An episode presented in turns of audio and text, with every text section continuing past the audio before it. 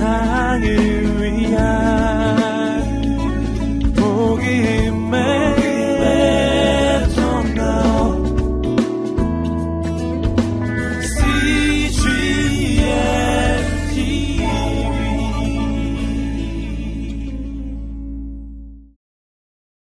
빌립보서 3장 12절에서 21절까지 말씀인데요.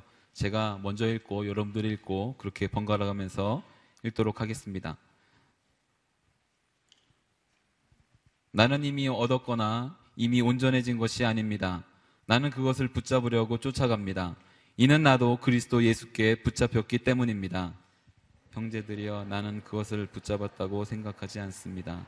그러나 이 한 가지만은 말할 수 있는데 곧 뒤에 있는 것은 잊어버리고 앞에 있는 것을 붙잡으려고 그리스도 예수 안에서 하나님께서 위에서 부르신 그 부르심의 상을 위해 표대를 향해서 쫓아갑니다. 그러므로 온전한 사람들은 이렇게 생각하십시오. 여러분이 혹시 다른 것을 생각한다면 이것 또한 하나님께서 여러분에게 나타내시려는 것입니다. 우리가 어디까지 이르렀던지 그대로 그 길을 쫓아갑시다. 형제들이여 모두 함께 나를 본받는 사람들이 되십시오. 그리고 여러분이 우리를 본받는 것처럼 그렇게 행하는 사람들을 눈여겨 보십시오. 내가 여러분에게 여러 차례 말했던 것처럼 지금도 눈물을 흘리며 말하지만 많은 사람들이 그리스도의 십자가의 원수로 살아가고 있습니다. 그들의 마지막은 멸망입니다. 그들의 신은 배요. 그들의 영광은 자신의 수치에 있으며 그들은 땅의 것을 생각하는 사람들입니다. 그러나 우리의 시민권은 하늘에 있습니다. 우리는 거기로부터 구원자 곧 주 예수 그리스도를 기다립니다. 그분은 만물을 그분에게 복종시킬 수 있는 능력으로 우리의 천한 몸을 그분의 영광스러운 몸과 같은 형상으로 변화시켜 주실 것입니다. 아멘. 비전을 새롭게라는 제목으로 우리 김수수 목사님 나와서 말씀 전해 주실 텐데요. 큰 환영의 박수로 함께 해주셨으면 좋겠습니다. 네, 여러분 축복합니다. 네, 너무너무 잘 오셨고요. 우리가 함께 할 때 하나님께서 그거 놀라우신 은혜를 베풀어 주실 줄 믿습니다. 좌우에 있는 분들에게 축복하며 말해주시겠습니다. 하나님께서 당신을 통해 놀라운 일을 이루실 것입니다. 아멘. 우리의 소망은 언제나 하나님께 있습니다. 나를 보면 별것이 없지만 그러나 나와 함께 하시는 하나님이 크고 놀라우신 분이십니다. 하나님 기대하십니까? 하나님 소망하십니까? 예, 하나님께서 역사하실 것입니다. 다시 한번 그 하나님께 감사와 찬양의 박수 를드리겠습니다 주님을 찬양합니다. 아멘. 네, 오늘 우리는 어, 비전을 새롭게라고 하는 제목으로 함께 말씀을 어, 나눌 것입니다. 비전, 비전이란 어떤 것일까요? 어, 비전 그러면 우리는 어, 여러 가지 많은 것으로 설명할 수 있지만 오늘 저는 비전을 이렇게 에, 설명해 드리고 싶습니다. 비전이란 내가 내 인생이라고 하는 값을 치르고 얻는 어떤 것이라고 정의 해보고 싶어요. 내 인생이라는 이 가치를 치르고 그 대신 내가 얻는 것. 사실 우리가 인생에서 추구하는 모든 비전은 다 그와 같습니다. 아, 축구 선수가 비전인 사람은 어떻게 해야 합니까? 열심히 축구해야죠. 축구를 위해서 인생을 드리고 시간을 드리고 자기 재능을 드리고 건강을 드려야 합니다. 그래야 축구 선수라고 하는 비전이 이루어져요. 피아니스트의 비전을 가진 사람은 어떻게 해야 합니까? 마찬가지죠. 피아노 치는데 시간을 들이고 인생을 들이고 젊음을 들여야 됩니다. 그래야 피아니스트가 되는 거죠. 어, 비전이란 그 비전을 이루기 위해서 내 인생을 치루어야 하는 나의 시간과 나의 젊음과 나의 재능과 나의 어떤 것을 치루어야 하는 것입니다. 여러분 여기서 우리는 우리가 비전을 세우는 게 얼마나 중요한지를 발견합니다. 왜냐하면 오늘 우리가 그 비전을 이루기 위해서 치루어야 하는 나의 인생은 무한대로 있는 것이 아니라 딱 한 번 있는 것이기 때문입니다. 딱 한 번 있을 뿐만 아니라 그 시간도 길지 않습니다. 성경은 말하죠. 인생의 연수가 70이고 강건하면 80이라고. 아무리 길어도 100세가 넘기기 어렵습니다. 여러분, 저는 정말 한 가지 예언할 수 있습니다. 우린 다 죽을 것입니다. 네. 이 가운데 100년 뒤에도 계실 분 쉽지 않습니다. 100년 뒤에 계실 분 혹시 있을 수 있으나 200년 후에 계시겠습니까? 없어요. 아, 우리의 인생은 한계가 있습니다. 우리의 연수가 아, 끝이 있다고요. 그리고 단 한 번뿐입니다. 그러므로 내가 어떤 비전을 세울 때 내 인생을 투자해야 하는 어떤 것이라면 나는 굉장히 신중하게 그 비전을 선택해야 된다는 것입니다. 오늘 말씀 전체를 다시 한번 결론부터 말씀드리면 그때 내가 내 인생의 비전을 세울 때 내 인생의 시간을 무엇을 위해 들여야 할지 내가 결정해야 할 때 무엇을 위해서 땅의 비전이 아니라 하늘의 비전을 세워야 된다는 것입니다. 한번 외쳐보겠습니다. 땅의 비전이 아니라 하늘의 비전을 세우라. 아멘. 땅의 비전을 세우지 않아야 하는 이유는 무엇입니까? 그것은 땅에 있는 모든 것은 다 시들고 마르기 때문입니다. 풀은 마르고 꽃은 시드나 풀은 마르고 꽃은 시들고 세상에 있는 모든 것은 다 쇠해지고 망해집니다. 그래서 내가 땅의 비전을 세우면 땅에 있는 것을 위해서 내 인생을 걸고 땅에 있는 것을 위해서 내 인생의 값을 치르게 되면 내가 값을 치르긴 치렀는데 그게 썩어버리고 망해버린다면 모든 것은 사라질 것입니다. 내 인생을 어디에 걸 것입니까? 시들고 마를 풀과 같은 세상 영광, 꽃과 같은 세상 영광에 인생 걸지 않으시기를 주님으로 축복합니다. 다 망할 것입니다. 다 쇠할 것입니다. 내가 인생을 걸어야 할 것은 이거예요. 풀은 마르고 꽃은 시드나 하나님의 말씀은 영원히 서리라. 여러분, 영원하신 하나님, 영원하신 하늘의 영광을 위해서 인생을 거시기를 주님으로 축복합니다. 이것이 오늘 우리가 말씀을 통해서 결단해야 할 것이에요. 나의 한계적인 삶, 끝이 있는 나의 삶, 한계적이고 끝이 있는 나의 삶을 투자해서 영원을 얻는 것. 이것이 바로 구원이에요. 짧은 삶, 짧은 인생, 짧은 인생을 투자해서 아무것도 아닌 것을 얻다가 부질없이 인생이 사라지는 것이 아니라 짧은 인생을 영원한 하나님께 걸 때 나의 인생이 영원한 그 하나님과 함께 영원의 세계로 들어가게 될 것입니다. 그래서 오늘 우리가 하늘의 비전을 세우기 시작할 때 우리 인생에는 새 길이 열리기 시작해요. 내가 발은 땅에 딛고 있지만 우리의 눈은 하늘을 향해 열려 있는 인생이 되시기를 주님으로 축복합니다. 세상에는 두 종류 사람이 있어요. 땅에 발을 딛고 언제나 땅만 보면서 사는 사람이 있습니다. 땅에 발을 딛고 그리고 내 인생은 이 땅에 속한 인생이라 여기면서 언제나 땅만 보는 인생은 그 땅과 함께 망하게 될 것입니다. 땅만 바라보기 때문에 여러분 눈에 보이는 것도 없고 잡히는 것도 없고 사방에 우겨쌈을 당하면은 거기서 죽어버립니다. 여러분 격려하고 축복합니다. 하나님의 사람은 땅에 발을 딛고 있지만 그 눈은 하늘을 향해 열려 있는 사람입니다.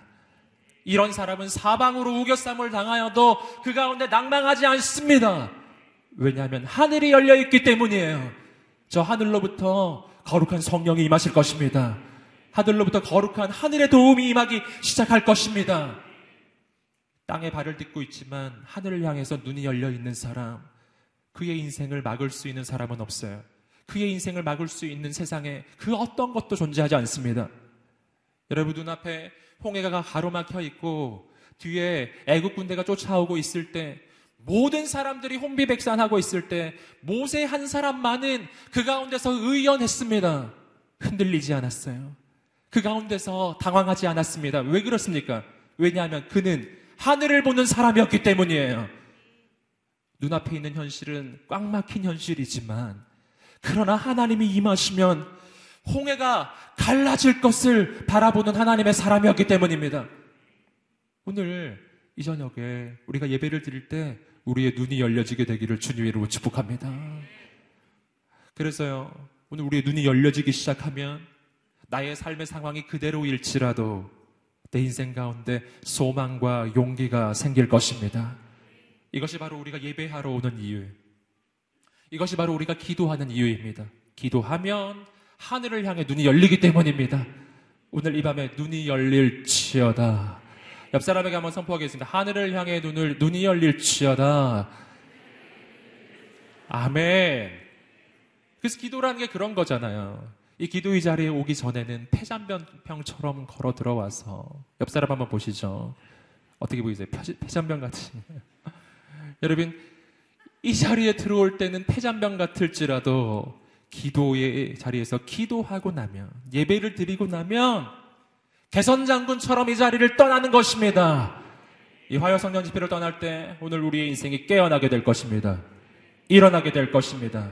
우린 더 이상 폐잔병이 아닐 것입니다. 왜 그런지 아세요? 나는 질 수 있지만 우리 대장 되신 예수 그리스도는 승리하시는 분이시기 때문이에요. 대장 되신 예수 그리스도 그가 우리 앞서 가십니다. 그분은 승리하신 분이세요. 아멘. 오늘 우리가 그렇게 하늘의 비전을 소유한 인생, 하늘의 꿈을 꾸는 인생, 그런 인생이 될 때 우리의 인생이 어떻게 살아야 하는지, 어떤 삶을 살아야 하는지, 얼마나 놀라운 역사가 일어나는지 우리가 말씀을 통해 볼 것입니다. 함께 우리 말씀 12절 말씀을 읽어 보시겠습니다. 12절입니다. 시작. 나는 이미 얻었거나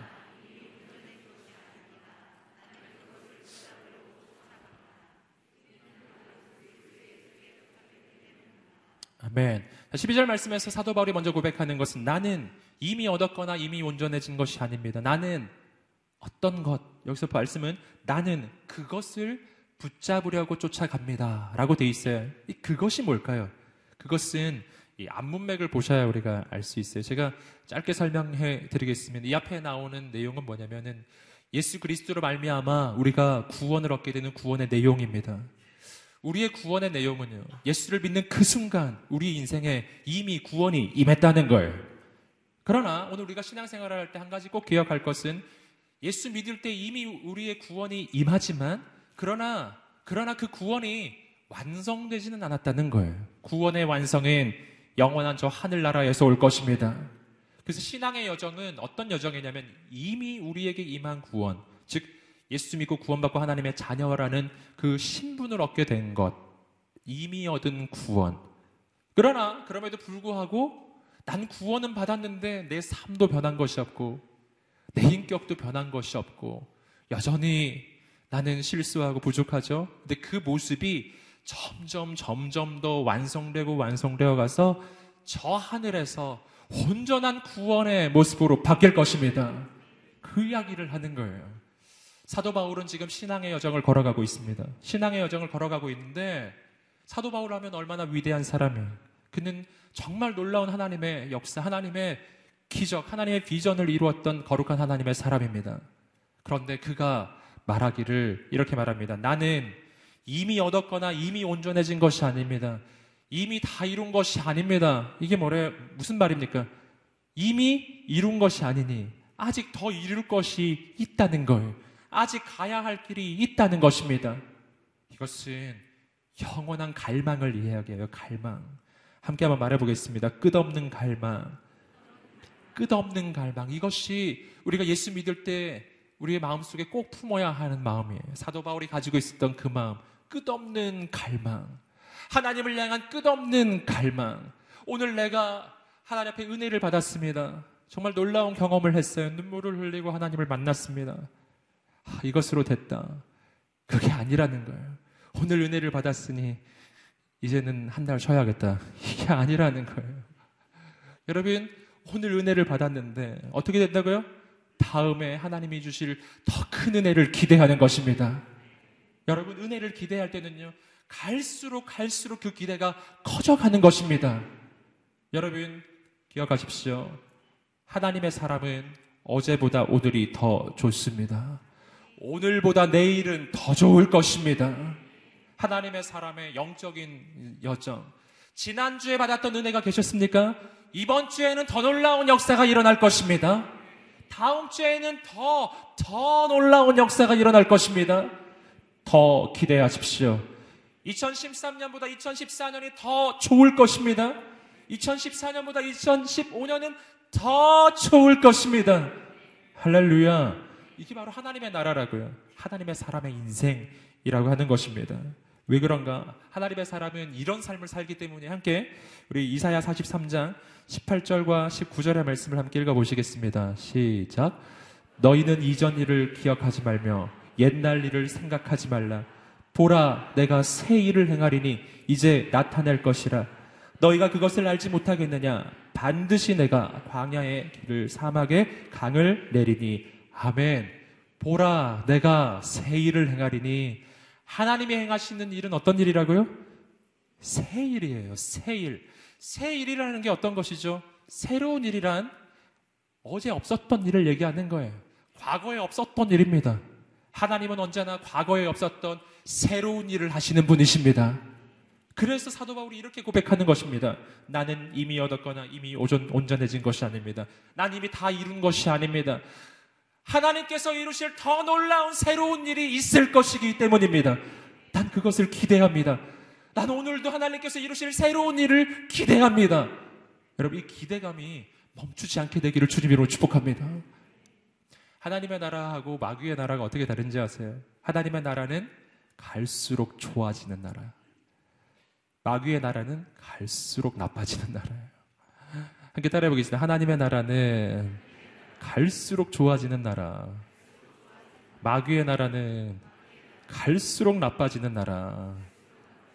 예, 하나님의 나라는 갈수록 좋아져요. 그래서 처음에는 조금 안 좋은 것처럼 보입니다. 좀 안 좋아요. 하나님의 나라는 맨 처음에는 별로예요. 맨 처음엔 작은 겨자씨 같고, 맨 처음에는 길이 좁고, 맨 처음에는 완전 고생길처럼 보여요.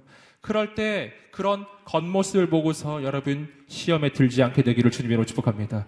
주저하지 말고 그 길을 가십시오. 그러면 그 길이 점점 좋아질 거예요.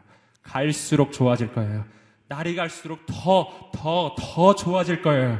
할렐루야. 20대보다 30대가 더 좋고, 30대보다 40대가 더 좋고, 40대보다 50대가 더 좋고, 50대보다 60대가 더 좋고, 할렐루야. 60대보다 70대가 더 좋고, 할렐루야. 안 믿어지는 표정이세요. 70대보다 80대가 더 좋고, 할렐루야. 그쯤 되면 이제 천국 갈 때가 가까이.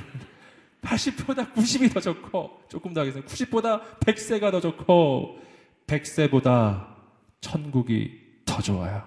그래서 하나님의 나라는 갈수록 좋아져서 마지막이 천국으로 끝나는 것입니다. 마귀의 나라는 어떤지 아세요? 처음에 되게 좋아 보여요. 처음엔 길이 넓고 엄청나게 좋아 보이고 너무 쾌락적이고 이, 이 길만 가면은 너무 잘 나갈 것만 같아요. 근데 갈수록 나빠져요. 점점 나빠져요. 점점 점점 점점 더 나빠져서 맨 끝이 지옥으로 끝이 나요. 심각하죠, 여러분. 어느 쪽 선택하시겠습니까? 갈수록 좋아지는 나라 선택하겠습니까? 갈수록 나빠지는 나라 선택하겠습니까? 갈수록 좋아지는 하나님의 나라, 갈수록 좋아지는 하나님의 길을 선택하시기를 주님 이름으로 축복합니다. 그러므로 여러분 우리가 어떤 길을 선택할 때 어떤 결정과 판단을 할 때 늘 봐야 하는 것은 뭐냐면 그 끝입니다. 그 뒤에 뭐가 오는지를 봐야 돼요. 여러분, 마귀는 근시안적인 인생을 살게 합니다. 마귀는 언제나 눈앞에 있는 것만 보게 해요. 지금 이 순간이 제일 좋은 거예요. 지금 이 순간이 제일 좋아서 그 지금 이 순간을 위해서 영원을 포기하게 만드는 것이 마귀의 길이에요. 모든 죄악이 다 그러합니다. 오늘 이 밤만 즐겨야지. 오늘 지금 이 순간을 즐겨야지. 이 순간을 불태워야지. 그리고 나면 영원한 후회가 찾아와요. 1년 뒤, 10년 뒤에 돌이킬 수 없는 후회가 찾아옵니다. 마귀의 전략이에요. 순간을 즐기게 해서 영혼을 포기하게 하는 인생. 여러분, 하나님의 사람은 다른 길을 걸어가는 사람입니다. 여러분, 하나님은 멀리 보게 하십니다. 눈을 들어 산을 보아라. 너의 도움이 어디서 올고, 너의 도움이 천지를 지으신 여호와에게서로다. 눈을 드십시오. 눈앞에 있는 것에서 눈을 드십시오. 더 멀리 보십시오. 지금 당장은 마귀의 길이 좋아 보여도 조금만 멀리 보세요. 하나님의 길이 훨씬 좋아요. 하나님의 길이 훨씬 좋아요. 아멘. 할렐루야. 하나님의 길이 훨씬 좋습니다. 오늘 우리에게 그 믿음이 있게 되기를 주님 이름으로 축복합니다. 어, 여기서 우리가 한 가지 더 그 볼 것은 뭐냐면 어, 두 번째 문장입니다. 다시 한번 12절 말씀을 한번 자막을 통해 보시겠습니다. 12절 말씀을 보십시오. 다시 한번 읽어보겠습니다. 시작. 나는 이미 얻었거나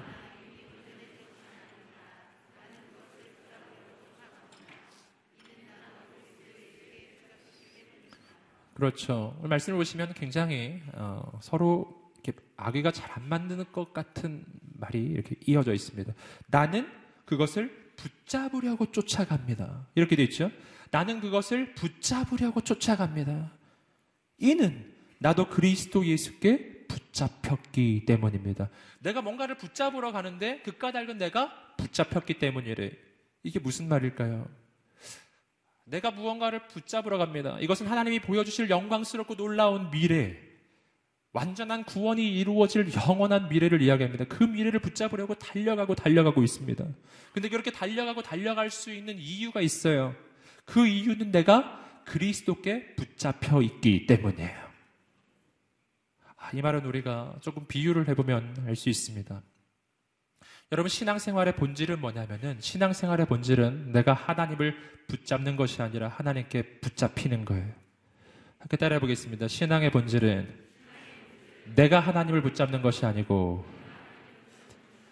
하나님께서 나를 붙잡아 주시는 것이다. 한 번 더 내가 하나님께 붙잡히는 것이다. 아멘. 비유를 하나 들어보겠습니다. 작은 아이가 빙판길을 걸어갑니다. 빙판길 넘어질 수 있죠? 작은 아이입니다. 이 아이가 그 길을 걸어갈 때 그 빙판길에서 넘어지지 않을 수 있는 방법은 딱 한 가지입니다. 자기가 아무리 애를 쓰고 힘을 써도 그 아이가 그 길에서 넘어지지 않을 수 있는 방법은 없어요. 그 자신에게 그 힘이 없기 때문입니다. 그 아이가 그 빙판길에서 넘어지지 않을 수 있는 단 한 가지의 방법은 아버지께 그 손이 붙잡히는 거예요. 붙잡히는 거라고요. 그 아이가 아빠한테 매달려 가는 게 아니에요. 아이가 그 아빠의 손에 매달려서 아빠 손을 자기가 잡으려고 하면 여러분 그러면 넘어집니다. 왜냐하면 그 아이의 힘은 약하기 때문에 그 아이의 손으로 아버지를 붙잡는 그 힘은 약해요. 어떤 힘이 강하죠? 아빠가 그 아이의 손을 잡아주는 힘이 강한 것입니다. 그때 그 손은 영원히 놓쳐지지 않을 것입니다. 이것이 우리의 신앙의 본질이라고요. 여러분 오늘 이 밤에 우리가 뭐를 해야 되느냐 하면 오늘 이 밤에 내가 아버지의 손을 잡으려고 잡으려고 애를 쓰는 것이 아닙니다. 여러분 아버지께서는 당신의 손을 잡을 준비가 돼 있으십니다. 뭐만 하면 되냐면 아버지가 내 손을 잡을 수 있도록 내 손을 드리는 것입니다. 아버지, 제 손을 잡아주세요. 여러분, 여러분의 인생을 하나님의 손에 드리는 것입니다. 지난주 여러분과 함께 나누었죠. 당신의 인생을 하나님께 거룩한 산, 제물로 드리라. 드리라. 하나님의 손에 드리는 거예요. 하나님의 손에 드릴수록 더 안전해질 것입니다. 하나님의 손에 맡길수록 더 견고해질 것입니다. 이것이 세상의 가르침하고 전혀 다른 가르침이에요. 세상은 우리에게 이렇게 말하죠. 네가 힘을 줘야 돼. 네가 잡아야 돼. 네가 뭔가를 갖추어야 돼. 네가 애써서 붙잡아야 너의 인생은 넘어지지 않을 거야. 애를 써봐. 힘을 써봐. 우리는 그렇게 해서 안 된다는 걸 알고 있잖아요. 아무리 애를 써도 아무리 힘을 써도 안 되는 거예요. 근데 나더러 또 힘을 써버려요. 그럼 화가 나요. 힘내. 아, 힘이 안 나는데 어떻게 힘을 내? 여러분, 방법이 뭡니까? 방법이 뭐예요? 내가 힘내는데 우리 인생의 본질이 있지 않습니다. 왜냐하면 힘은 나로부터 나오지 않기 때문입니다. 하나님으로부터 힘을 공급받는 것이 본질이에요. 내가 애써서 붙잡는 것이 본질이 아니에요. 하나님의 손에 붙들리는 것이 본질입니다. 오늘 이 밤이 하나님께 붙잡히는 밤 되시기를 주님으로 축복합니다. 그렇게 하나님께 붙잡히려면 포기해야 돼요. 내 힘으로 뭔가를 할 수 있을 거라는 걸 포기해야 돼요. 아빠, 내가 잡을 수 있을 것 같아요. 제가 잡아볼게요. 이렇게 해서는 안 돼요. 아빠, 난 못하니 잡아주세요. 여러분, 여러분의 그 영혼을 하나님 앞에 드리십시오. 드리세요. 드리세요. 그래서 신앙생활은 하면 할수록 더 어려워지는 것이 아니라 신앙생활은 하면 할수록 더 쉬워지는 것입니다. 더 쉬워지는 것입니다. 더 의지할수록 더 강해질 것입니다. 더 의지할수록 더 견고해질 것입니다. 더 맡길수록 더 놀라운 역사가 일어날 것입니다. 내가 하려고 하면 할수록 별게 없어요. 그러나 내가 할 수 없다고 손을 놓고 하나님 행하실 것을 바라보기 시작하면 하나님께서 역사하실 것입니다. 이것이 신앙입니다. 나는 이미 죽게 붙잡힌 인생이에요. 이걸 저희가 깨달아야 합니다. 그렇기 때문에 내가 달려갈 수 있는 것입니다. 나는 뛰어갈 수 있을 것입니다. 나는 달려가도 뛰어가도 곤비하지 아니하고 피곤하지 않은 인생으로 세워질 것입니다. 아멘. 여러분은 주께 붙잡힌 사람들이에요. 이걸 잊지 마십시오. 주님이 이미 당신을 붙잡고 계세요. 계속해서 13절 말씀을 함께 읽어보시겠습니다. 시작. 형제들이여, 나는 그것을 붙잡았다고 생각하지 않습니다. 그러나 이 한 가지만은 말할 수 있는데 곧 뒤에 있는 것은 잊어버리고 앞에 있는 것을 붙잡으려고. 아, 또 한 가지 중요한 영적인 영적인 교훈이 담겨져 있는 말이 나옵니다. 뭐라고요? 뒤에 있는 것은 잊어버리고 앞에 있는 것을 붙잡으려고. 함께 따라해 보겠습니다. 뒤에 있는 것은 잊어버리고 앞에 있는 것을 붙잡으려고. 아멘. 어떻게 하라고요? 뒤에 있는 건 잊어버리고 뭘 보라고요? 앞에 있는 것을 보는 것입니다. 이것이 그리스도인의 삶이에요. 그리스도인의 삶은 전진 앞으로입니다. 전진 앞으로. 뒤로 가는 거는 없어요. 전진 앞으로. 외쳐보겠습니다. 전진 앞으로. 옆 사람에게 선포하겠습니다. 전진 앞으로. 아멘. 예. 멈추는 거는 없는 거예요. 여러분, 이게 힘들고 어려운 일일까요? 그렇지 않아요. 여러분, 이것이 더 놀라운 일이고 더 쉬운 일입니다. 앞을 보고 가라. 뒤를 돌아보지 말아라. 왜 그렇습니까? 그 까닭은 우리가 조금 전에 보았던 이사야 43장 18절 19절에서 우리는 잘 발견할 수가 있습니다. 뒤에 있는 것을 잊어버려야 할 이유. 함께 다시 한번 이사야 43장 18절 19절을 읽어보겠습니다. 시작. 너희는 이전 일을 기억하지 말며 이제 나타낼 것이라. 너희가 그것을 알지 못하겠느냐? 반드시 내가 광야의 길을 사막의 강을 내리니 너희는 이전 일은 기억하지 말며 옛날 일을 생각하지 말아라. 이전 일, 옛날 일은 생각도 하지 말아라. 아멘. 이전 일, 옛날 일은 기억도 하지 말아라. 아멘. 어떤 사람은 이렇게 말하는 사람이 나도 왕년에는 괜찮았어. 나도 왕년에는 어땠어? 그러면 그건 지금은 별로란 뜻이잖아요. 할렐루야. 여러분, 그러지 말라는 거예요. 이전 일은 기억도 하지 말아라. 옛날 일은 생각도 하지 말아라. 자, 그렇다면 내가 기억하지도 말아야 할 옛날 일, 생각하지도 말아야 할 옛날 일에는 어떤 게 있을까요? 첫 번째는 과거의 아픔과 상처입니다. 이전 일은 잊어버려라. 지나간 일은 잊어버려라. 함께 외쳐보겠습니다. 과거의 아픔을 잊어야 합니다. 아멘. 과거의 아픔과 상처를 잊으십시오. 예, 어떤 사람이 이런 사람이 있어요. 어떤 사람이 아니라 사실은 굉장히 많은 사람이 그럴 것입니다. 과거의 아픔과 상처 때문에 미래를 향해 못 가는 사람들 굉장히 많습니다. 나의 과거에 나는 어린 시절에 나는 이런 이런 일을 경험했고 나는 어린 시절에 역기능적인 가정에서 자라났기 때문에 나는 이런 부모를 만났기 때문에 내가 부모에게 이런 일을 당했기 때문에 내 성격은 이렇게 됐고 내 성격은 이렇게 됐는데 이거는 어린 시절의 그 경험 때문에 생긴 이 성격이라서 이 성격은 바뀔 수가 없어. 스스로 결정짓고. 이게 이 성격 때문에 내 인생은 망했어. 할렐루야. 그런 분 계신, 계신가요? 여러분 또 어떤 사람은 이런 사람이 있어요 난 어릴 때 학교에서 왕따를 당했고 그 왕따를 당했던 트라우마, 그 트라우마가 내 인생을 지배하고 그래서 내 인생에는 언제나 관계가 실패하고 내 인생은 저주가 반복되고 있고 어떤 사람은 과거에 경험했던 그 어려운 일들 때문에 그 아팠던 추억과 그 상처 때문에 내 인생은 앞으로 안 될 거라고 여기며 스스로 포기하고 그냥 주저앉은 인생이 있습니다. 여기 혹시 그런 분 계십니까? 혹시 그런 분 계세요? 제가 오늘 여러분에게 해방의 소식을 들려드리겠습니다. 너희는 이전 일은 생각하지도 말아라. 과거의 일은 기억하지도 말아라. 할렐루야. 뒤에 있는 것은 잊어버려라. 왠지 아세요? 이런 이유 때문에. 고린도 후서 5장 17절 말씀. 우리 인생의 본질입니다. 함께 읽어보겠습니다. 시작. 그런 즉 누구든지 그리스도 안에 있으면 새로운 피조물이라. 이전 것은 지나갔으니 보라 새 것이 되었도다.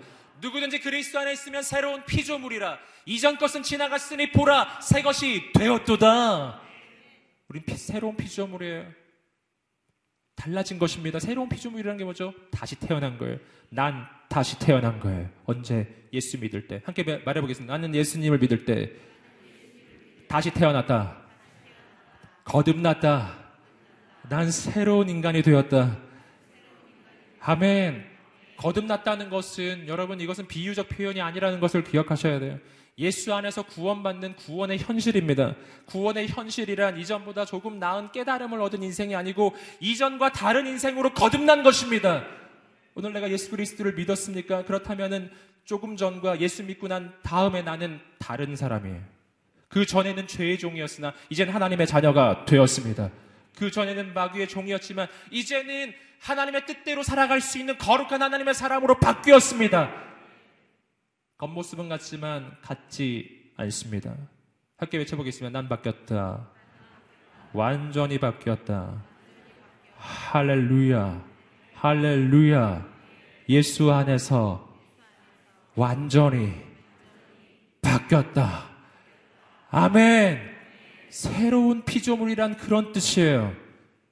믿으십니까? 이건 성형수술로 바뀐 게 아니라고요. 성형수술은 겉을 바꾸는 거예요. 겉은 바꿨으나 속은 같아요. 여러분, 그러나 예수 안에서 거듭난다는 것은 나의 본질이 바뀐 것입니다. 과거는 끊어졌습니다. 과거는 끊어졌습니다. 과거는 끊어졌습니다. 과거는 끊어졌습니다. 과거는 더 이상 당신의 인생에 영향을 줄 수 없습니다. 이전 것은 지나갔어요. 난 다르다니까요. 이걸 기억하십시오. 과거에 상처받았던 기억이 있으세요? 과거에 정말 씻을 수 없는 상처가 있습니까? 그때 그 경험을 했던 그 사람은 갔어요. 이전 것은 지나갔으니 보라 새 것이 되었도다. 내 인생은 그때 그 일을 경험해서 내 인생은 너무 더러워졌어요. 다시 축복합니다. 이전 것은 지나갔으니 보라 새 것이 되었도다. 당신은 새 것입니다. 새 것입니다. 과거는 끊어졌습니다. 이 믿음을 품으십시오. 과거의 상처는 나를 지배할 수 없어요. 과거의 아픔도 지나갔습니다. 두 번째는 과거의 실패의 기억을 잊어버려야 합니다. 함께 외쳐보겠습니다. 과거의 실패의 기억을 잊어버려라. 아멘. 잊어버리십시오. 왜 그렇습니까? 하다리께서는 나의 모든 것을 뒤바꿔 주시는 분이시기 때문이에요. 현재의 고난은 장차올 영광과 비교할 수 없도다. 내 모든 것을 바꿔 주시는 분. 그 하나님이 계시기 때문입니다. 마귀는 내게 얘기해요. 넌 과거에 실패했으니 또 실패할 거야. 하지 마. 넌 망했어. 그만해. 이- 마귀의 말입니다. 여러분 격려하고 축복합니다. 아버지의 말을 들으십시오. 이전 것은 지나갔으니 보라 새 것이 되었도다. 넌 달라졌어. 할렐루야. 하나님께서 함께 하실 것입니다. 이것이 우리의 믿음이에요. 세 번째, 오늘 우리가 잊어버려야 할 것은 과거의 성공의 기억입니다. 함께 외쳐보겠습니다. 과거의 성공의 기억도 잊어야 한다. 아, 이 부분이 아주 중요합니다. 마귀가 우리 인생에 쓰는 아주 중요한 전략 중에 하나예요. 그거는 과거의 성공의 기억에 머물러서 미래를 향해 못 가게 하는 것입니다. 아까 말씀드렸죠. 왕년에. 하, 나도 왕년에 다 해봤지. 나도 왕년에 그런 거 해봤지. 누가 막 은혜 받고 있어. 하, 나도 왕년에 은혜 받았지. 뭐 누구 그런 거 안 해본 사람 있나? 그래서 지금은 안 하고 있어요. 과거 추억 속에 늘 젖어 살면서 지금은 하는 게 하나도 없어요. 옛날에 다 해봤다는 거죠. 여러분, 하나님의 생각이 아니에요. 하나님은 이렇게 말씀하세요. 이전 것은 지나갔으니 보라 새 것이 되었도다. 아멘. 과거의 성공의 기억도 잊어버려라. 왜 그렇죠? 왜냐하면 하나님께서는 과거에도 놀라운 일을 이루셨지만 앞으로 더 큰 일을 이루실 것이기 때문입니다. 더 큰 일을 이루시리라. 외치겠습니다. 더 큰 일을 이루시리라. 아멘. 과거에 대해서는 이제 그만 얘기하세요. 우리는 미래를 이야기해야 돼요. 옆 사람에게 선포하며 말해주겠습니다. 하나님께서 당신을 통해 놀라운 일을 이루실 것입니다. 아멘. 할렐루야. 아멘. 뒤에 있는 것은 잊어버리고 앞에 있는 것을 향해서 달려가는 거예요. 하나님께서 우리 인생을 향해 크고 놀라운 일을 이루어 이루실 계획을 세우고 계십니다. 함께 계속해서 14절 말씀 읽어 보시겠습니다. 시작. 그리스도 예수 안에서 그 부르심의 상을 위해 표대를 향해서 쫓아갑니다. 굉장히 중요한 구절들, 중요한 단어들이 계속 반복적으로 나오고 있습니다. 그리스도 예수 안에서 하나님께서 위에서 부르신 그 부르심의 상을 위해 표대를 향해서 쫓아갑니다. 여기서 우리가 한 가지 주목할 단어는 부르심입니다. 부르심. 어떤 부르심? 위에서 부르신 그 부르심. 부르심. 세상에는 두 종류의 사람이 있어요. 한 종류의 사람은 부르심을 따라 사는 인생입니다. 부르심을 따라 사는 인생이라는 것은 자기 힘으로 사는 인생이 아니라 하나님의 그 부르심을 따라서 사는 인생입니다. 그러므로 부르심을 따라 사는 인생의 반대말은 어떤 인생이냐면 자기 계획으로 사는 인생이에요. 자기 계획으로 사는 인생과 부르심으로 사는 인생 사이에는 무슨 차이가 있을까요? 오늘 말씀은 지금 부르심을 따라 사는 인생을 보여주고 있습니다. 그러나 세상에서는요, 어떤 인생을 좋은 인생이라고 말하냐 하면은 자기 계획에 따라 사는 인생을 좋은 인생이라고 이야기합니다. 그렇죠? 계획을 똑바로 세우고 똑부러지게 자기 일을 하고 그 계획을 추진하고 그 계획을 차근차근 이루어 가는 사람, 의지력이 강한 사람, 자기의 계획을 관철시키는 그런 강철 같은 의지를 가진 의지의 한국인 이런 거 그런 사람을 찬미하는 것이 이 시대의 문화 아닌가요? 자기 계획이 없는 사람이 아니라 자기 계획이 있는 사람, 그 계획을 이루는 능력을 가진 사람을 높게 보는 것이 이 시대입니다. 그러나 성경은 그렇게 말하지 않았어요. 뭐라고 말하죠? 자기 계획을 따라 사는 인생이 아니라 부르심을 따라 사는 인생이 되라. 함께 따라 보겠습니다. 자기 계획이 아니라 부르심을 따라 살아가라. 아멘. 이것이 성경의 가르침입니다. 왜 그럴까요? 여러분, 자기 계획에 따라 사는 인생과 부르심을 따라 사는 인생은 어떤 차이가 있겠습니까? 자기 계획을 따라 사는 인생은 세상 보기에 너무나 좋아 보이고 부러워 보이고 본받고 싶기도 합니다, 때로는. 그러나 곰곰이 생각해 보십시오. 오늘 우리의 인생이 왜 불안할까요? 왜 염려가 될까요? 왜 초조할까요? 가장 중요한 원인 중에 하나가 나의 계획을 따라 살고 있기 때문이에요. 왜 나의 계획을 따라 살면 불안하고 염려가 찾아올까요? 왜냐하면 나의 계획은 온전하지 않다는 것을 나도 알고 하늘도 알고 땅도 알고 온 세상이 알고 있기 때문입니다. 나의 계획은 온전하지 않아요. 그것이 맹점입니다. 아니, 자기 계획대로 열심히 사는 거 참 좋죠. 그런데 그 계획 자체가 온전하지가 않은 거예요. 왜 안 온전하죠? 왜 안 온전합니까? 왜냐하면 우리는 불완전한 인간이기 때문이에요. 우리는 사실 내 인생에 대해서 아는 게 없습니다. 자기의 인생에 대해서 여러분 알고 계신가요? 여러분 인간은 자기의 인생에 대해서 몰라요. 지금 내가 어떻게 살아 있는지 잘 아시죠, 여러분? 과학으로 아직도 해결이 안 되는 게 뭐냐면 생명 현상입니다. 생명이라고 하는 그 현상.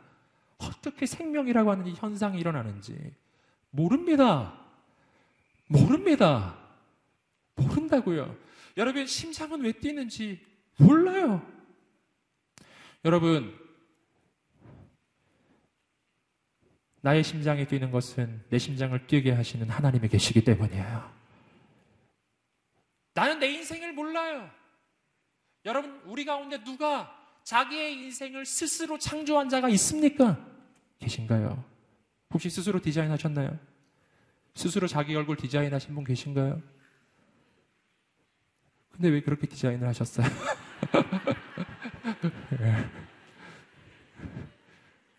여러분, 내가 한 게 아닌 거예요. 자기가 한 거 아니잖아요. 아시잖아요. 누가 그렇게 디자인했어요? 누가 이렇게 디자인해? 제가 디자인, 제 인생을 제가 디자인했으면 전 허리가 이게 길지 않았을 거예요. 키가 커 보이지만 알고 보면 허리가 긴 남자. 할렐루야. 모르셨죠? 여러분, 자기의 인생을 스스로 창조한 사람 없습니다. 그냥 이렇게 태어나 보니까 이렇게 생긴 거예요. 하나님이 디자인하신 거예요. 할렐루야. 한 가지 팁으로 알려드리면 하나님은 실수하지 않으십니다. 아멘. 실수 안 하셨어요. 그 모습 그대로 완전합니다. 아멘. 네. 여러분, 우리가 뭐를 알아야 되냐면은 내 인생은 내가 디자인하지 않았고 내가 내 인생은 창조하지 않았어요. 그러므로 내 인생을 향한 나의 계획은 결코 온전할 수 없습니다. 내 인생에 대해서 내가 모르는데 내가 어떻게 온전한 계획을 세울 수가 있습니까? 성경을 보시면은 자기 인생에 대해서 계획을 세우는 것이 하나님 바깥에서 얼마나 헛되고 헛된 것인지 보여주는 예가 나옵니다. 예수님께서 예를 하나 들어드려 주셨습니다. 어리석은 부자. 자기를 위해서 여러 해 쓸 물건을 창고에 쌓아두었습니다. 그리고 스스로에게 말합니다. 여러 해 쓸 물건을 창고에 쌓아두었으니 이제는 편안히 먹고 쉬자. 그의 계획이었죠. 그렇게 애쓰고 힘써 살았던 이유였어요. 아, 이제 통장에 잔고도 엄청 많아졌고 집도 장만했고 이제는 좀 쉬어보자. 그때 하나님께서 그 부자에게 말씀해 주셨습니다. 어리석은 자여 오늘 밤에 내가 너의 생명을 취해가면 이 모든 것이 누구의 것이 되겠느냐? 어리석은 인생. 바로 내일 일을 알지 못하는 인생. 우리 중에 그 누구도 내일까지 스스로의 힘으로 생명을 연장할 수 있는 사람 없습니다. 하나님이 살려주셔야 사는 것입니다. 하나님 바깥에서 계획을 세우는 게 얼마나 헛된지 아시겠어요? 여러분, 그런데 인간은 어리석게도 하나님 바깥에서 자기 힘과 자기 능력으로 뭔가 계획을 세울 수 있을 거라 생각하거든요. 그리고 그것을 이룰 수 있을 거라고도 생각합니다. 그러나 오늘 여러분 새로워져야 합니다. 결코 그럴 수 없습니다. 하나님 안에 있지 아니하면 모든 것은 헛돼요. 자, 그럼 우리는 어떻게 살아야 할까요? 계획은 나로부터 나오는 것이 아니고 나의 미래도 내 인생으로부터 열리는 것이 아닙니다. 나의 계획, 내 인생을 향한 최고의 계획은 하나님으로부터 오는 것입니다. 그래서 오늘 우리는 나의 계획이 아닌 부르심으로 사는 인생이 되어야 합니다. 오늘 말씀을 다시 한번 보십시오. 14절 말씀을 다시 한번 읽어보시겠습니다. 자막으로 보시겠습니다. 시작. 그리스도 예수 안에서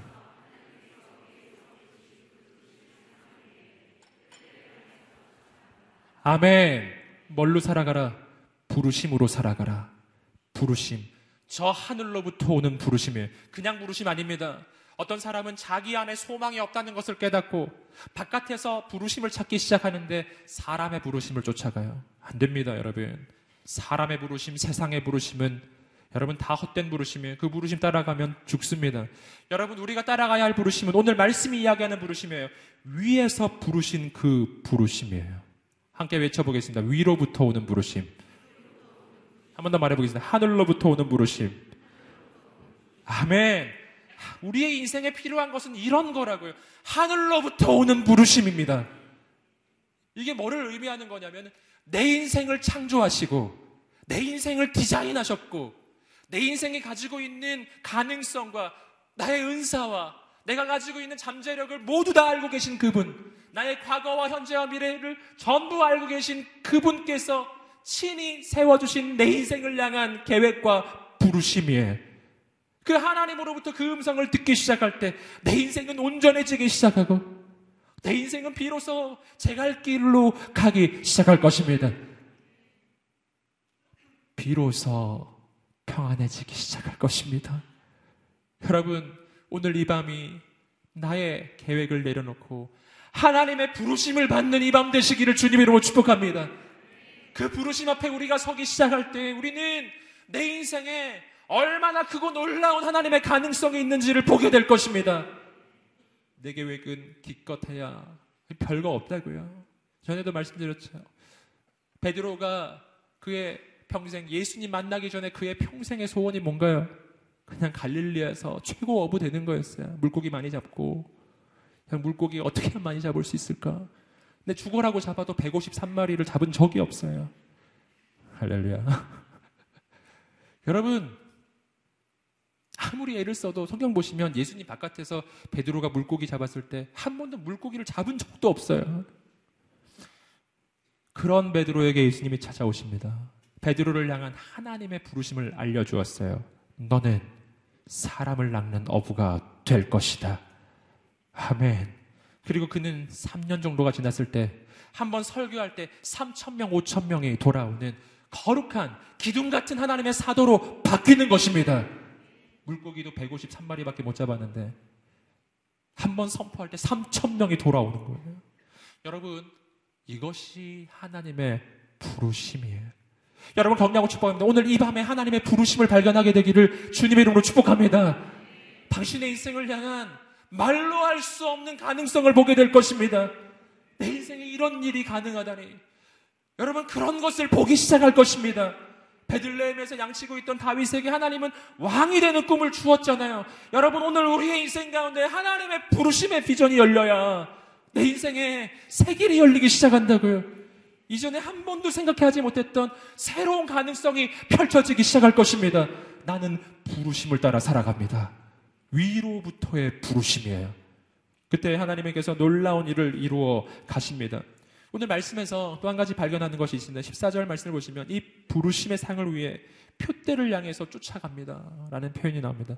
표대를 향해서 쫓아갑니다. 이 쫓아간다는 것은 달린다. 이것은 비유적인 표현입니다. 지금 사도 바울은 그리스도인의 삶, 신앙인의 삶을 경주자의 삶으로 지금 표현하고 있는 거예요. 경주자의 삶. 마라톤 주자예요. 마라톤 주자. 표대를 향해 이 표대는 마치 마라톤에서 결승선과 같아요. 그 결승선을 향해서 달려가는 거예요.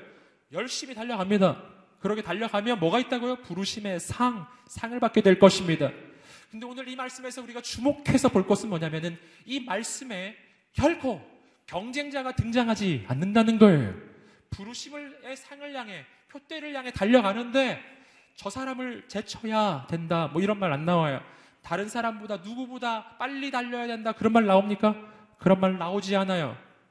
달리긴 달리는데 아무리 읽어봐도 달리는 사람이 한 명뿐이에요. 할렐루야. 이것이 우리 그리스도인의 신앙의 여정이라고요. 우리 그리스도인의 신앙의 여정은 서로 경쟁하는 삶이 아닙니다. 우리 모두 각자 각자의 레이스를 달리고 있는 거예요. 아멘. 우리 서로 경쟁자가 아니라 내 옆 사람을 제껴야 내가 천국 좀 더 빨리 가는 게 아니라고요. 우리는 모두 다 하나님께서 주신 각자의 이, 이 경주를 달리고 있습니다. 자, 여기서 우리가 아주 중요한 사실을 발견해요. 이 경주에서는 1등 하는 게 중요한 게 아닙니다. 아시겠죠? 함께 따라 보겠습니다. 신앙의 여정에서는 1등 하는 것이 중요하지 않다. 왜냐하면 나 혼자 달리니까. 할렐루야. 아니, 혼자 달리는데 무슨 1등이 필요해요. 그냥, 그냥 결승선까지 가기만 하면 무조건 1등이에요. 원래 한 명밖에 없었으니까. 할렐루야. 옆 사람에게 말해주겠습니다. 무조건 1등입니다. 예, 좋으시죠? 세상에는 여러 사람 중에 한 명만 1등인데, 우린 전부 1등이에요. 지금 마라톤 대회가 한천 개가 동시에 열리고 있거든요. 전부 1등이에요. 이, 이 경주에서 중요한 건 그럼 뭘까요? 이 경주에서 중요한 것은 경쟁이 아니에요. 이 경주에서 중요한 것은 끝까지 가는 게 중요한 거예요. 끝까지 가기만 하면 되는 것입니다. 결승선까지 가기만 하십시오. 천천히 가도 돼요. 네, 너무 빨리 가려고 하지 마십시오. 천천히 가도 돼요. 하루에 한 발짝만 가면 돼요. 하여튼 가기만 하면 돼요. 결승선까지 들어가기만 하면 1등입니다.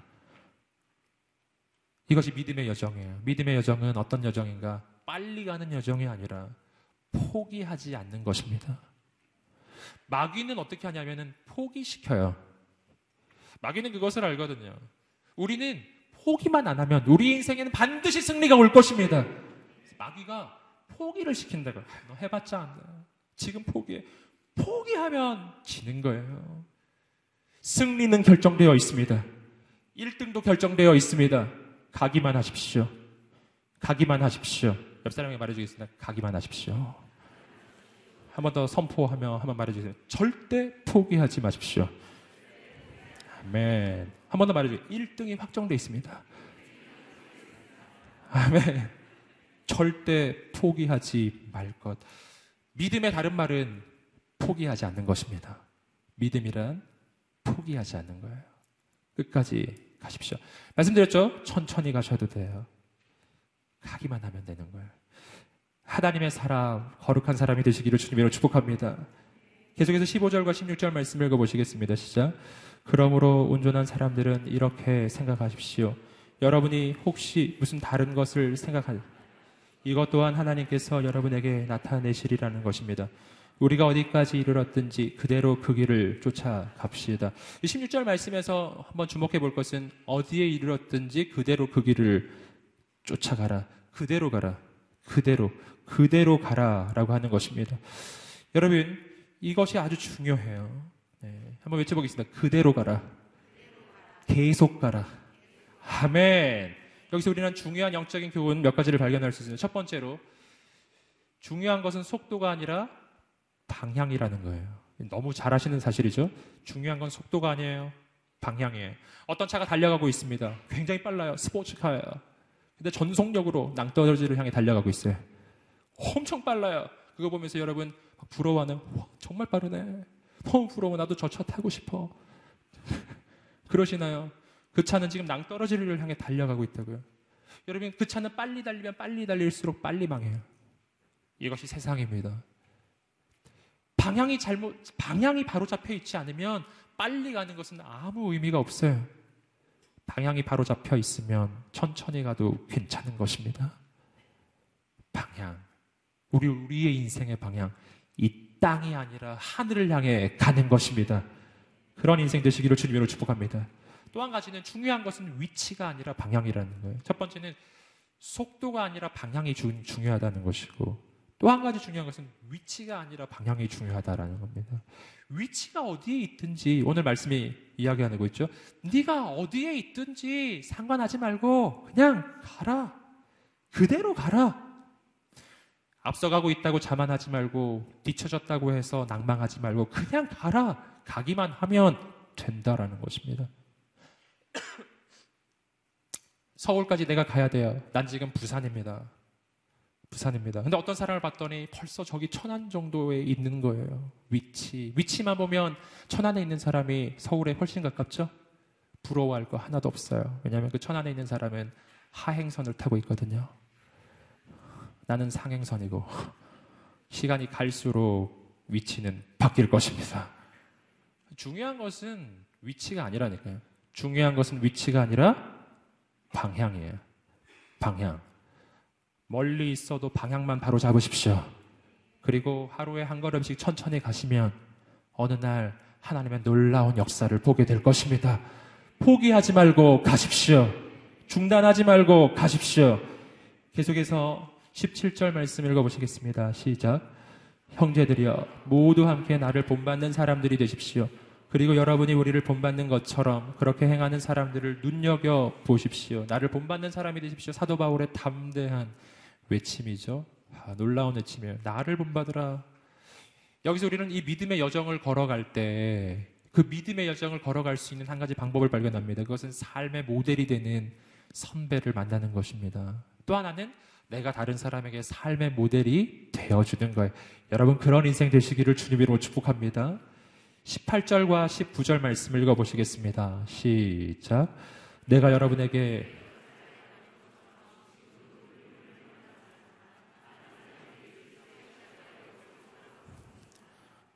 그들의 마지막은 멸망입니다. 그들의 신은 배요.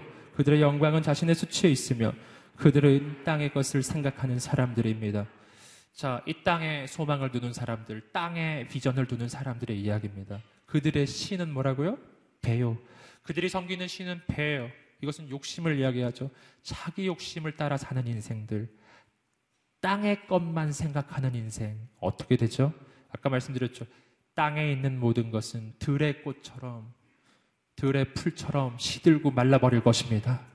땅에 소망을 두면 그 소망도 함께 시들고 말라버릴 것입니다.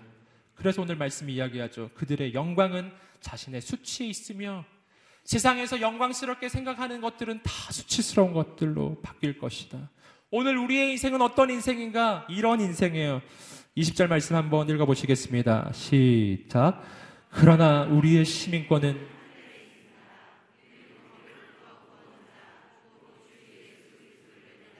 아멘. 우리의 시민권이 어디에 있다고요? 하늘에 있어요. 이것이 세상에 속한 인생과 하늘에 속한 인생의 차이점입니다. 땅에 소망을 두는 인생과 하늘에 소망을 두는 인생의 차이점입니다. 하늘에 소망을 두는 인생, 하늘의 비전을 세운 인생은 하늘에 속한 사람이에요. 함께 외쳐보겠습니다. 나는 하늘에 속한 사람입니다. 아멘. 나의 시민권은 어디에 있죠? 하늘에 있는 거예요. 내가 이 땅에 발을 딛고 있지만 나는 저 하늘 소속이라고요. 아멘.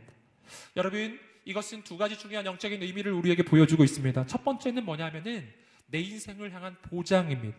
내 인생을 향한 보장. 여러분, 어, 그, 얼마 전에 기억나시죠? 우리 대한민국 국민 중에 한, 어, 몇 분이 해적에게 잡혔을 때, 기억나십니까? 대한민국 어, 군대가 가서 그, 그를 구해 왔습니다. 왜 구해 왔죠? 대한민국 국민이기 때문이었어요. 딱 한 가지입니다. 그분이 착해서 구해 왔습니까? 아니면 잘생겨서 구해 왔나요? 예, 이렇게 대답도 없으시고요.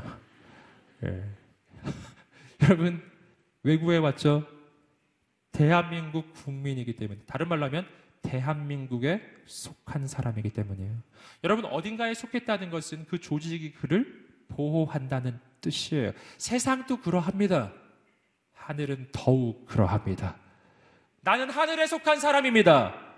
내 인생은 누가 책임지고 있죠? 하나님께서 책임지십니다.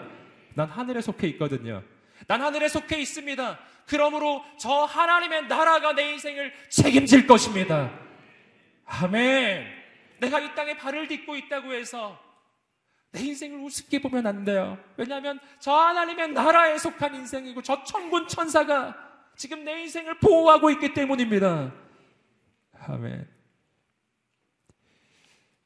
내가 세상 끝까지 가 있어도 바다 끝까지 가 있어도 내가 인생의 가장 큰 위기 속에 있을 때 온 세상이 다 나를 버리고 그리고 아무도 날 도울이 없다고 생각하는 바로 그때 하나님께서 천군 천사를 보내셔서 저 땅 끝까지 가 있는 내 인생을 구해내실 것입니다.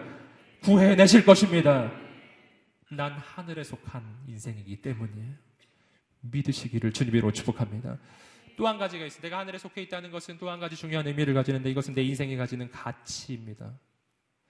내가 어디에 속해 있느냐가 그것이 내 인생을 내 인생의 가치를 표현합니다. 내가 어디에 속해 있느냐가 내 인생의 가치예요. 이것이 세상에서 그러합니다. 뭐 이것이 뭐 정말 옳고 정당한지는 잘 모르겠습니다. 그러나 이것이 어 사실이에요. 내가 어떤 직장에 속해 있는지, 내가 어떤 학교에 속해 있는지, 내가 어디 집안에 속해 있는지를 가지고 사람들은 그 가치를 평가하죠. 그래서 우리가 세상에서 살아가는 것이 너무 힘이 든 거잖아요. 내가 속해 있는 직장은, 내가 속해 있는 학교는, 내가 속해 있는 이 집안은 아무리 봐도 별게 없거든요. 여러분, 세상은 내가 어디에 속해 있는가를 보고서 나를 평가합니다. 그래서 주눅이 들고 자꾸만 열등감에 빠져갑니다. 저는 오늘 여러분에게 여러분이 속해 있는 새로운 조직을 소개합니다. 당신은 하늘에 속한 사람이에요. 하늘에 속한 사람이에요. 여러분 이 땅에서 아무리 대단한 직장인들, 이 땅에서 아무리 대단한 학교인들, 이 땅에서 아무리 대단한 집안인들, 그러한 모든 것은 다 땅에 속한 것들입니다. 땅에 속한 것은 시간이 가면 쇠하고 망하고 전부 다 없어지게 돼 있는 것들이라고요. 오직 하늘만이, 하나님의 나라만이, 하나님 나라의 주인 되신 하나님만이 영원하십니다. 아멘. 그러므로 내가 어떤 직장에 속해 있든, 어떤 학교에 속해 있든, 어떤 집안에 속해 있든, 그 모든 조건보다 더 큰 조건이 있어요. 내가 하늘에 속했다라고 하는 이 조건은 다른 모든 것을 뒤집고도 남는 조건이에요. 아멘. 믿으세요? 여러분, 비유를 하나 들어드리면 이런 것과 같아요. 내 옆에 있는 친구들이 막 자랑을 하는 거예요. 아, 나는 티코가 있어. 아, 나는 아반떼야. 옆에 있는 친구도 아, 나는 제네시스. 막, 막 이렇게 옆에서 얘기하고 있어요. 근데 나는 차가 없는 거예요. 난 없어요. 근데 나한테 있는 게 있어요. 비행기. 할렐루야. 난 차가 없는데 그 대신 비행기가 있어. 할렐루야. 예. 예. 초음속으로 날아가는 비행기. 할렐루야. 뭐 이런 차이를 말할 수 있어요. 예. 베드로가 이렇게 말했죠. 내게는 은과 금이 없지만 그러나 내게 있는 게 있는데 예수 그리스도. 아멘. 그 차이가 여러분 이 차와 비행기만큼의 그 차이로 느껴지시나요? 내게는 학벌도 없고 직장도 없고 내게는 뭐 집안도 별로 없기는 한데 내게 있는 게 하나 있다. 난 하늘에 속한 사람이다. 아멘. 점점 아멘이 약해지고 계세요. 여러분, 내게 있는 게 하나 있다. 내 아버지는 온 우주의 하나님이시다. 내 아버지는 온 우주의 창조주이시다. 아멘. 이것이 다른 모든 조건을 뒤집는 조건이라는 거 믿으십니까? 나는 하늘에 속한 사람이라니까요. 이것이 모든 것을 뒤집는 조건이에요. 오늘 우리는 이것을 가진 사람입니다. 땅에 소망 두지 말고 하늘에 소망을 두십시오. 마지막으로 21절 말씀을 보시겠습니다. 시작. 그분은 만물을 그분에게 복종시킬 수 있는 능력으로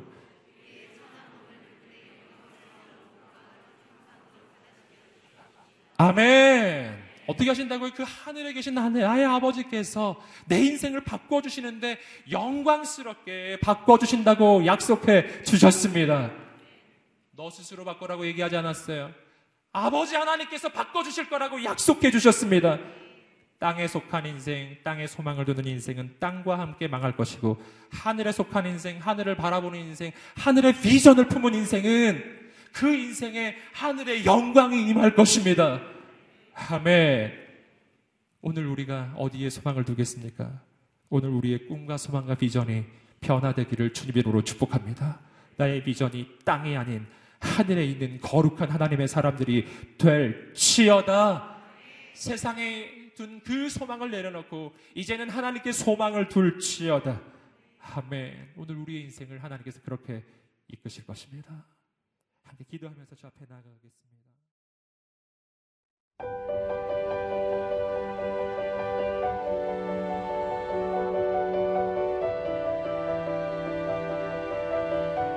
세상에는 수많은 교회들이 있지만 더 깊이 있는 말씀 강해를 찾기 위해 크기로만 교회를 선정하지 않습니다.